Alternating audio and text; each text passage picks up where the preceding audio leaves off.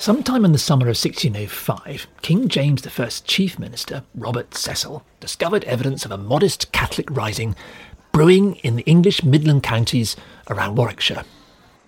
So far at the History Cafe, we've discovered, however, that Cecil badly needed something much more spectacular than a paltry regional rising. He needed to be able to reveal some truly bold and threatening treason by the Catholics, so that he could bully a recalcitrant parliament into shape silence his many enemies at court, and make a difficult and abusive king dance to his tune.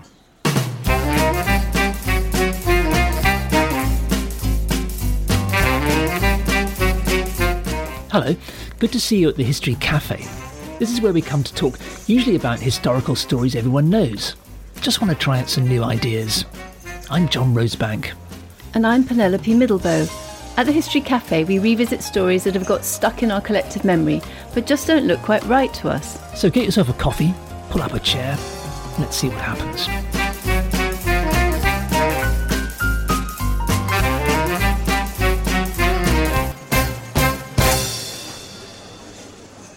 Decades, Robert Cecil's father had brilliantly used evidence of real but simple treasons to fabricate what appeared to be much more elaborate and shocking plots, attempts to assassinate Queen Elizabeth and overthrow her government. It had served his purposes very well, especially to bully Parliament. So between the summer and autumn of 1605, it looks as though Robert Cecil put all the pieces in place for a new spectacular, one his father would have been proud of.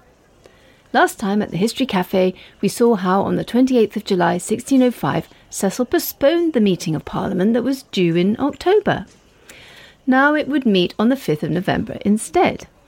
He told his government colleagues there were, quotes, many weighty reasons for the prorogation, too secret to commit to paper. It seems that he was at this time making preparations to reveal the extraordinary plot he'd been fabricating in Westminster, based around a simple Catholic rising in the Midlands and timed for the beginning of the new parliamentary session. As we've seen in this series at the History Cafe, the evidence that most of the books used to recount the gunpowder plot comes from the government's official account, which was published in fact before the plotter's trial. It included two of the so called confessions that had been extorted in the Tower by torture or the threat of it. None of it is in any way historically reliable, and we've been treating it for what it is a piece of government propaganda. Instead, we've been piecing the story together from a much wider range of other sources and contexts. 4th of November was the day before Parliament was due to meet. According to the government account, the Lord Chamberlain, the Earl of Suffolk, who was responsible for making the arrangements, went on a tour of inspection of the Houses of Parliament According to this official account, he found nothing except a pile of old timber in a storeroom under the House of Lords, and what they described as a tall and desperate fellow standing in one corner. But the king, who in the government version is always given the part of the brilliant sleuth, told him to go back and check the storeroom again. This time, however, the search was not done by the Earl, but by the Keeper of Westminster Palace. Now, this particular man, Sir Thomas Knivet, was an old associate of Cecil's. Aha! He was not only Cecil's mistress's uncle, but also the long serving MP and magistrate for the little town of Westminster, which the Cecils ran pretty much as a private fiefdom. Knivet, in fact, lived at what is now 10 Downing Street. Anyway, this man took along only what the official account describes as, quote, a small party of men. Never told who these men were, we might guess that they were household servants or guards of some kind. It was now nearly midnight. Well, according to the government account, they came across the same, quote, tall and desperate fellow who was now standing outside. In his letter of 9th of November to the English ambassador in Spain, Cecil says the man was, quote, booted and spurred, meaning he was ready for a quick getaway on his horse. He was also carrying a lantern. Well, they now arrested and searched him. The official account says that they found three matches, quotes, and all the other instruments fit for blowing up the powder. In fact, Cecil wrote to the English ambassador in Spain that they found, quote, powder for a train. Enough to lay a trail which would burn for half an hour while the tall and desperate fellow made his getaway. He also had, according to this letter, a piece of match and a tinderbox. The man said his name was John Johnson. Later turned out to be Guy Fawkes.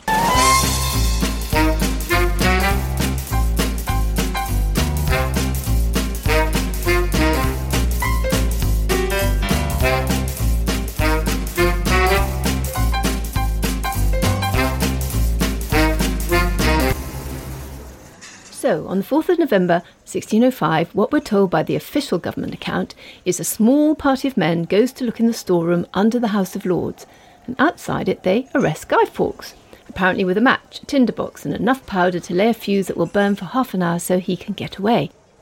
Now, according to the official government account, this small party of men, while holding Guy Fawkes, set about inspecting the storeroom, and what they find is a pile of wood in fact, among the government documents are two accounts that say there were thousands of pieces of wood. Fawkes's confession, produced under torture, which we have to regard as just another government account, says that iron bars and stones had also been piled on top, apparently to make a better explosion. Nonetheless, in the published government account, the small party of men, as well as holding the tall and desperate Fawkes captive, now quickly shift all the iron bars and stones and the thousands of pieces of wood and bundles of faggots, and underneath discovered 36 barrels of gunpowder. Or maybe 32. The government could never quite get its story straight.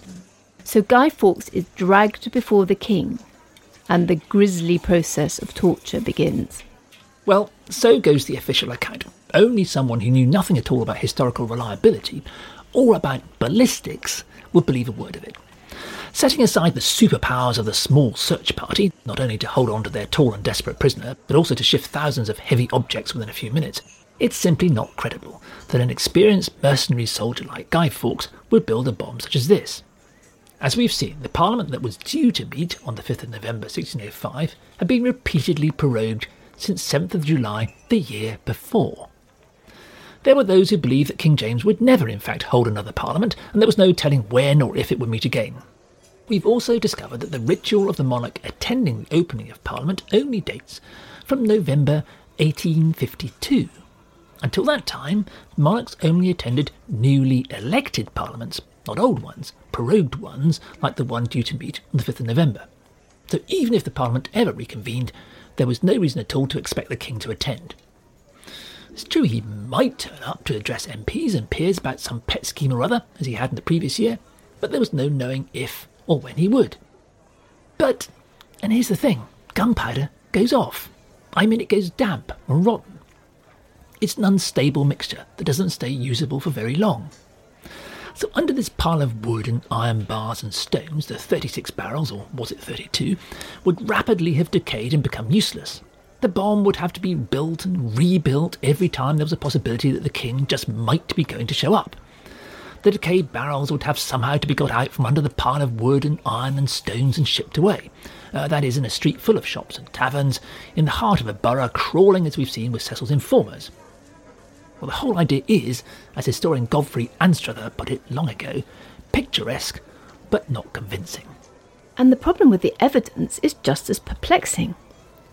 Let's leave aside the various conflicting versions of the story Cecil and his government put out in the following days you can hunt through the documents, but astonishingly, you can never find the crucial document that says whether anybody actually saw the gunpowder. The official government count says that 36 or 32 barrels of gunpowder were there, but unaccountably, none of the search party was ever named except its leader, Sir Thomas Knivet. And not one of them ever seems to have made a statement recording what he actually saw. Other witnesses recorded carrying the wood into the storeroom, but they'd somehow failed to spot all the barrels of gunpowder they were dumping it all on top of. Lords and Commons met in the chamber above the storeroom later on the 5th of November, and they were told that there were 36 barrels of live gunpowder right there directly underneath their feet. Well, the sitting was, perhaps understandably, a brief one. Apparently, however, not a single one of the peers or the MPs was curious enough to step outside and take a look for himself. None of the many foreign ambassadors the government informed were taken to see. Mysteriously, the government completely overlooked a golden opportunity to condemn the plotters publicly by showing off its prize exhibit. The fact is that other than the two so called confessions extracted from Guy Fawkes and from Thomas Winter by torture, or at the very least the threat of torture, there's no actual evidence at all that the gunpowder ever existed.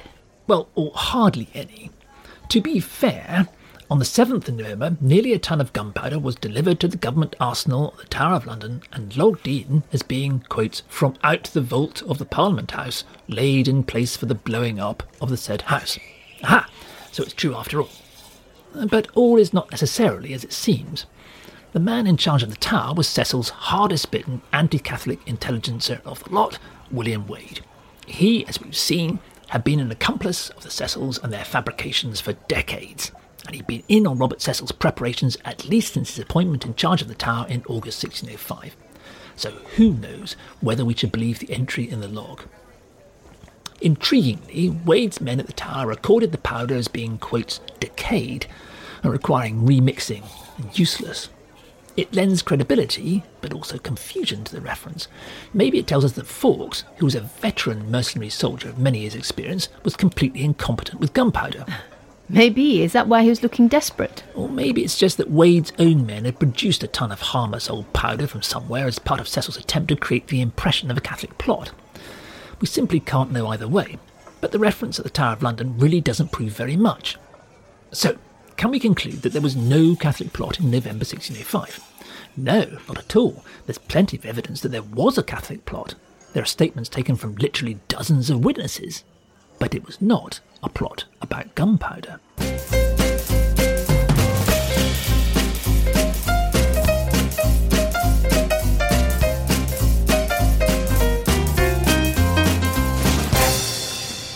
The sober fact is that the government's allegation that a ton of gunpowder had been laid and was ready to blow up King and Parliament on the 5th of November 1605 is supported by not a single historical document that passes a rudimentary test of reliability. Despite the supposed evidence of a major coup, the government didn't even bother to post any increased security around Parliament or the King. Instead, they began a few desultory inquiries in the neighbourhood and told everyone to light bonfires in celebration. Literally. That night, the order went out to light fires to celebrate the saving of the King, his family, the Lords, and the Commons at a safe distance, you suppose, from the 36 barrels of gunpowder which was still under the House of Lords, or was it 32? The government could never make up its mind. It seems a reasonable conclusion from the government's apparent unconcern about security at Westminster on the 5th of November that there never had been any real threat to James I or his parliament. In the starkest possible contrast to the government's wholly unsupported tale about gunpowder, however, there were literally dozens and dozens of witnesses who testified that someone raised a three day Catholic rising centred around Warwickshire, time for the start of Parliament. It tallies exactly with the preparations we've seen Cecil making from the summer of 1605 when he first became aware that some kind of Catholic plot was brewing. It also tallies exactly with the kind of rebellion we would have predicted, having looked at an earlier history cafe at the previous century and a half of English risings. The most common by far was a regional rising aimed to negotiate with the government on a mix of religious and secular issues. And that's exactly what was going on in November 1605. On the 5th of November, someone mounted a raid on Warwick Castle looking for horses. On the 7th of November, weapons and gunpowder were taken from the vacant Hewell Grange, 20 miles away. Only one of the plotters accused of trying to blow Parliament up confessed at the trial and that was Sir Everard Digby. What he confessed to, we've seen, was not a crazy bomb under the House of Lords, but that he'd raised some horsemen and they'd ridden across the Midlands for, and this is the important thing, freedom from all manner of slavery, and an end to the two most unpopular taxes, wardships and monopolies. But Warwickshire was drenched in heavy, insistent rain at the start of November 1605, and Digby's rebels couldn't raise much support. Every time they tried to get more men, even from local relations, they were angrily sent packing. The rising was a hopeless failure. Even the government had to concede that Digby never got together more than 50 men. Perhaps it had all been triggered prematurely when it became obvious that Cecil and his intelligencers were onto the plot. The Privy Council's immediate perhaps even panicky response to this feeble, sodden Warwickshire rising contrasts starkly with its limp wristed reaction to the murderous plot it claimed to have found at the heart of Westminster. They commissioned none other than the Earl of Devonshire, the crack commander who recently put down a bloody, long running rebellion in Ireland, to raise an army and march on the Midlands. Historian Mark Nicholls discovered that men with military experience rushed to court to volunteer, and quickly Devonshire commanded a sizable force. That was never required. The High Sheriff of Worcestershire, with a small force of armed men, caught up with what was left of the Warwickshire Rising on the 8th of November 1605. By then, the last few rebels were holed up in Holbeach House, a smart new build near Dudley, just over the border in Staffordshire. The government account claims that this little knot of men had ridden the 140 miles or so from Westminster as soon as they'd heard of Fawkes's capture. Well, it's just possible if they'd somehow had pre prepared relays of horses standing by and had all been skilled horsemen, they could have got there in a day. Doing it on normal horses would have taken more like four. Either way, there's no independent evidence at all that the other plotters had ever been in Westminster in November 1605. Seems on the face of it much more likely that they'd been in the Midlands all along, taking part in the Warwickshire Rising. The High Sheriff himself cowered behind a wall, while his men stormed the Holbeach House. They shot four men dead, including Robin Catesby and Thomas Percy, who were apparently killed by a single bullet.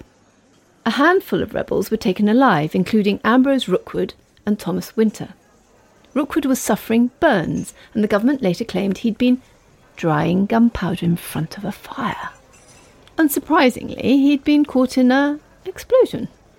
Winter was so badly injured in the shootout that he couldn't use his right arm, though that didn't stop him, as we've seen, supposedly writing out and signing a long, long confession just a fortnight later. Sir Everard Digby and others were tracked down and rounded up soon afterwards. All of these men had been on the list issued by the Chief Justice back on the 6th of November, even before Guy Fawkes had been tortured. Cecil's government had clearly known about them all along. Now, here at the History Cafe, what we're doing is no more than attempting to clear away as many unhistorical assumptions as we can and try some ideas out, taking a broad and careful look around at the evidence and its context. Perhaps the Warwickshire Rising and the Gunpowder Under Parliament were, as most accounts of the plot assume, two parts of one genuine conspiracy. But in the light of the way the Cecils and their intelligence service had fabricated a long series of entrapments over the previous 40 years, and in the lack of any reliable evidence whatever for a genuine conspiracy to blow Parliament up, it seems to us, let's say, much more likely that once Robert Cecil discovered the Warwickshire Rising, he fabricated alongside it the plot to blow James up in Parliament. But it's no more possible to prove than the gunpowder plot itself. Cecil certainly had the means, the opportunity, and the motive. He badly needed something spectacular to bully Parliament and cow his many enemies at court. Fawkes and the other plotters may have believed they were working for a genuine conspiracy. Most of those who investigated it, and hence also the historians who've studied it, may have believed it was a real investigation. There may even have been real barrels of gunpowder under Parliament, but whether there were or not, or whether this was ever the intention of Catesby, Digby, Winter, and the others, or whether they were talked into it or tricked by Cecil's intelligencers, we simply can't know. There's just no sure proof either way, only a deeply unreliable government account, some statements taken under the threat of torture, and a mass of contextual evidence.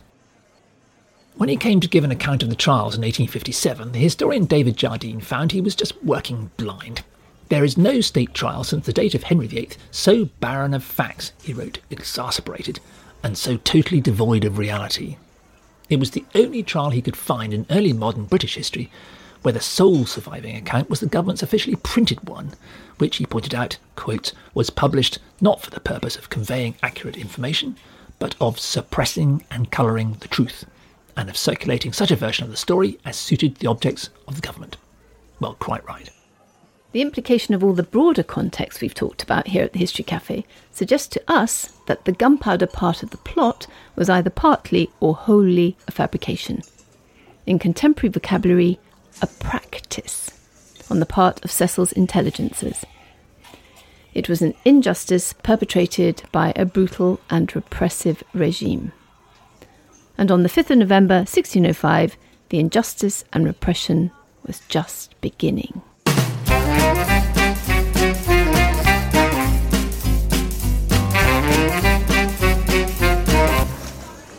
Any remaining doubt about whether Cecil had largely invented the gunpowder plot, you have to say that it's largely dispelled by the cynical use to which he put it for months afterwards.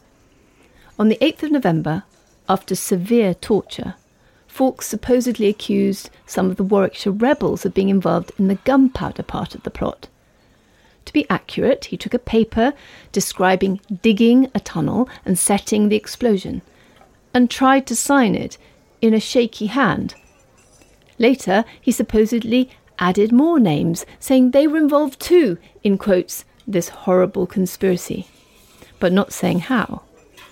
His so called confession, of course, proves nothing, except that Cecil's men were torturing him to tell the story that they wanted.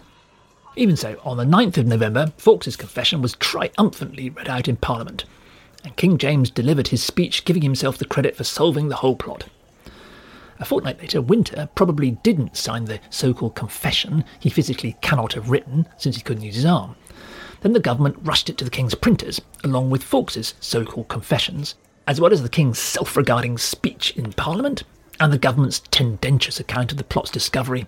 And then they published the whole pile as, quote, the King's book. The only thing it tells the historian is that Cecil had a story he was extremely anxious everyone should hear. But Cecil had already moved on. On the 7th of November, after the tortures had begun, Fawkes apparently confessed that Sir Walter Raleigh was part of the conspiracy. Of all the people in the world. The explorer and privateer Raleigh was still in the Tower after his arrest and conviction on the slenderest of evidence for a plot to assassinate James in 1603. He'd had nothing to do with this rising, but Cecil clearly had his own reasons for wanting to nail him. Cecil's former friendship with Raleigh He'd sent his son for a period to be educated at Raleigh's house. Ouch. Adds a particularly bitter taste to his treatment of the man. Raleigh remained reasonably comfortably in the Tower and outlived Cecil. He was finally executed in 1618 after a completely unrelated chain of events. Well, it wasn't just Raleigh that Cecil was after. In the course of November 1605, two prominent Catholics, the Lords Mordaunt and Stourton, were thrown into the Tower on the flimsy allegation that they hadn't been intending to come to Parliament on the 5th of November. Well, we now know that dozens of peers, in fact, including Robert Cecil himself, had taken out what were called proxies, permissions to be absent that day. A third Catholic peer, Lord Montague, was also arrested, partly because he, well, he once employed Fawkes as a servant to wait at table. Cecil seriously needed to associate some peers with the plot to give it some slight colour of credibility, Arresting these three smacks of desperation, also of a vendetta against Catholics. Montague was eventually released without trial at the end of 1606, but Stourton was fined 6,000 marks, that's £4,000, perhaps something like £800,000 today, and only released in 1608.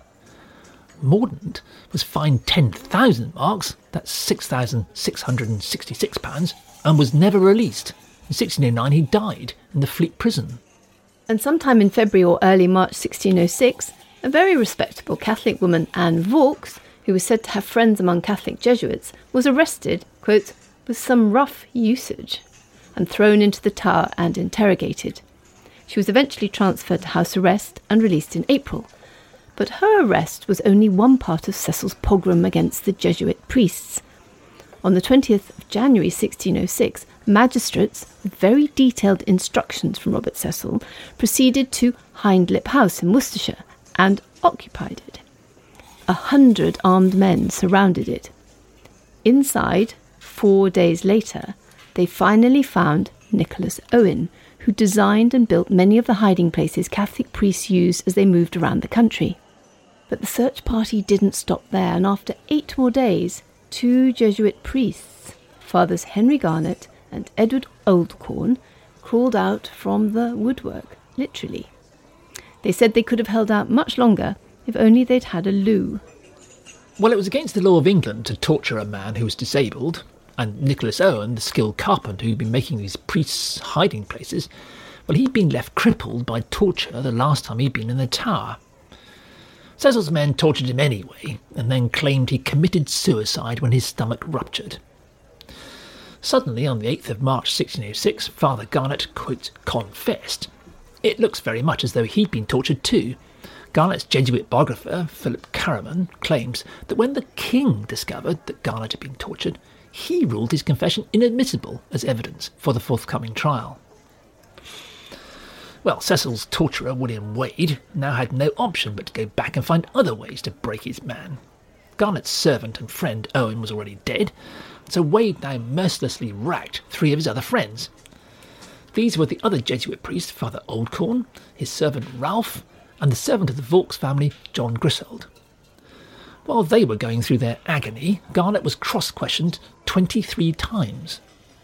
Caraman says that when he too was again threatened with torture, that was on Good Friday, 24th of March 1606, he, quotes, bade them set down what they would have me confess, and so far as it concerned only my own credit, I will acknowledge it without torture.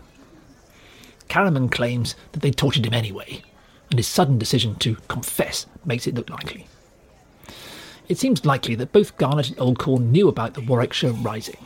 There isn't a shred of respectable evidence or historically reliable evidence to link any of these men with the gunpowder plot. Regardless, Garnet and Oldcorne were found guilty of treason and horribly executed. But these weren't the only men Cecil wanted to destroy.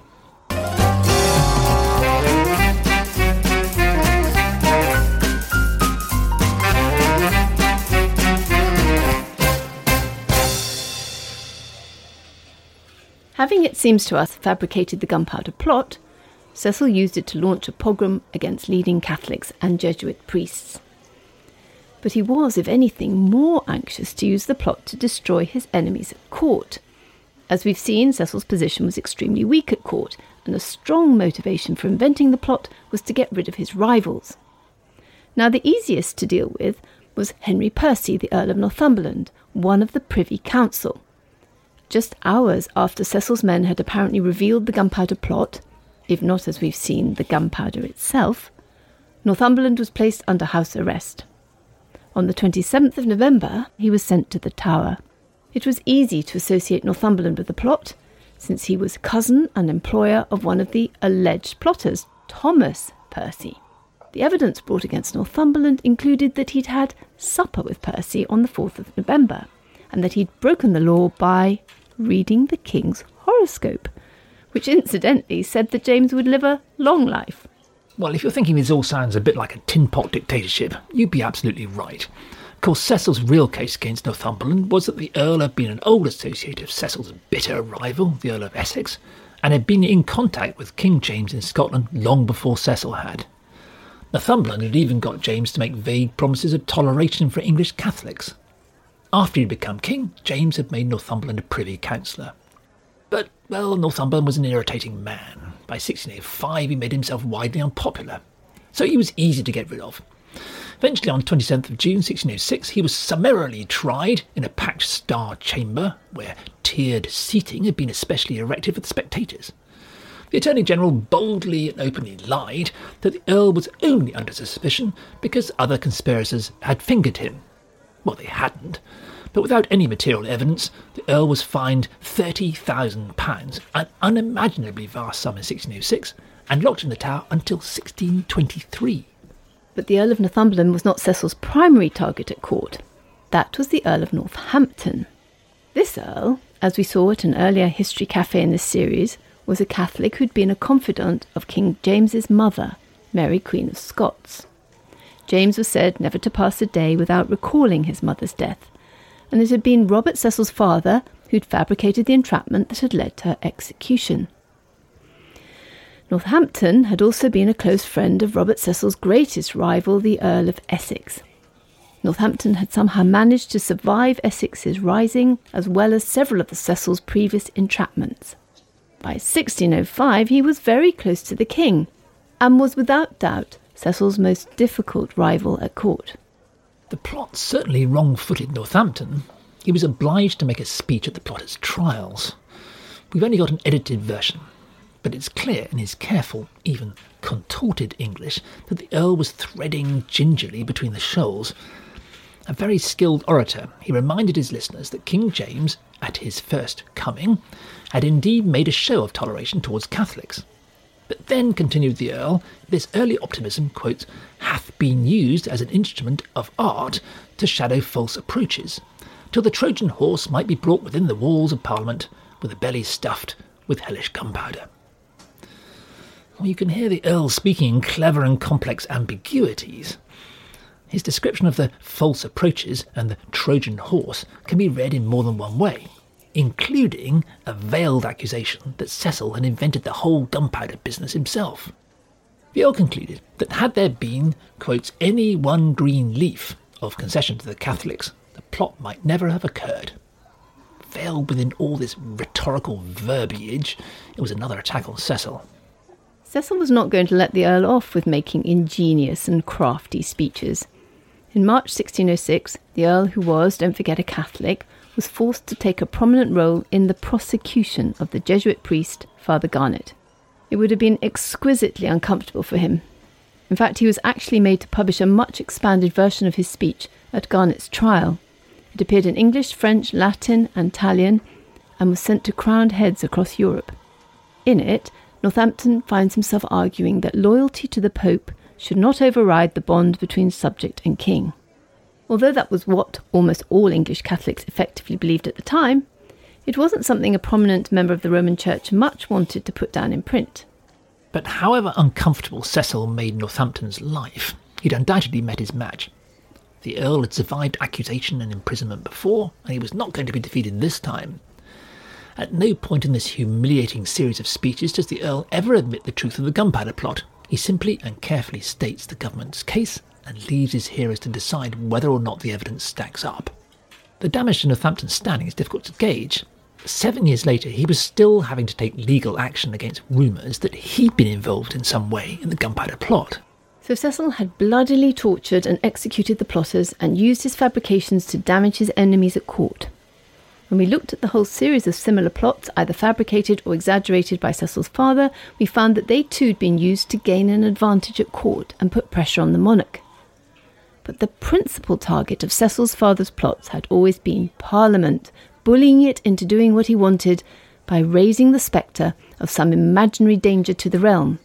And of course, Cecil's brilliant coup de théâtre in 1605 had been to take a modest regional Catholic rising and turn it into a direct and thunderous threat to Parliament itself, to the very lives of every single MP and peer.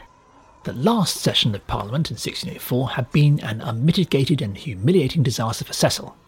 So, did the threat of 36 barrels of gunpowder, or was it 32, make the Parliament of 1605 any more amenable and did the widely unpopular Cecil find himself finally respected by James and his courtiers and the wider public? Well, we'll see in our last conversation in this series at the next History Cafe. For more on this story and others at our History Cafe, go to historycafe.org.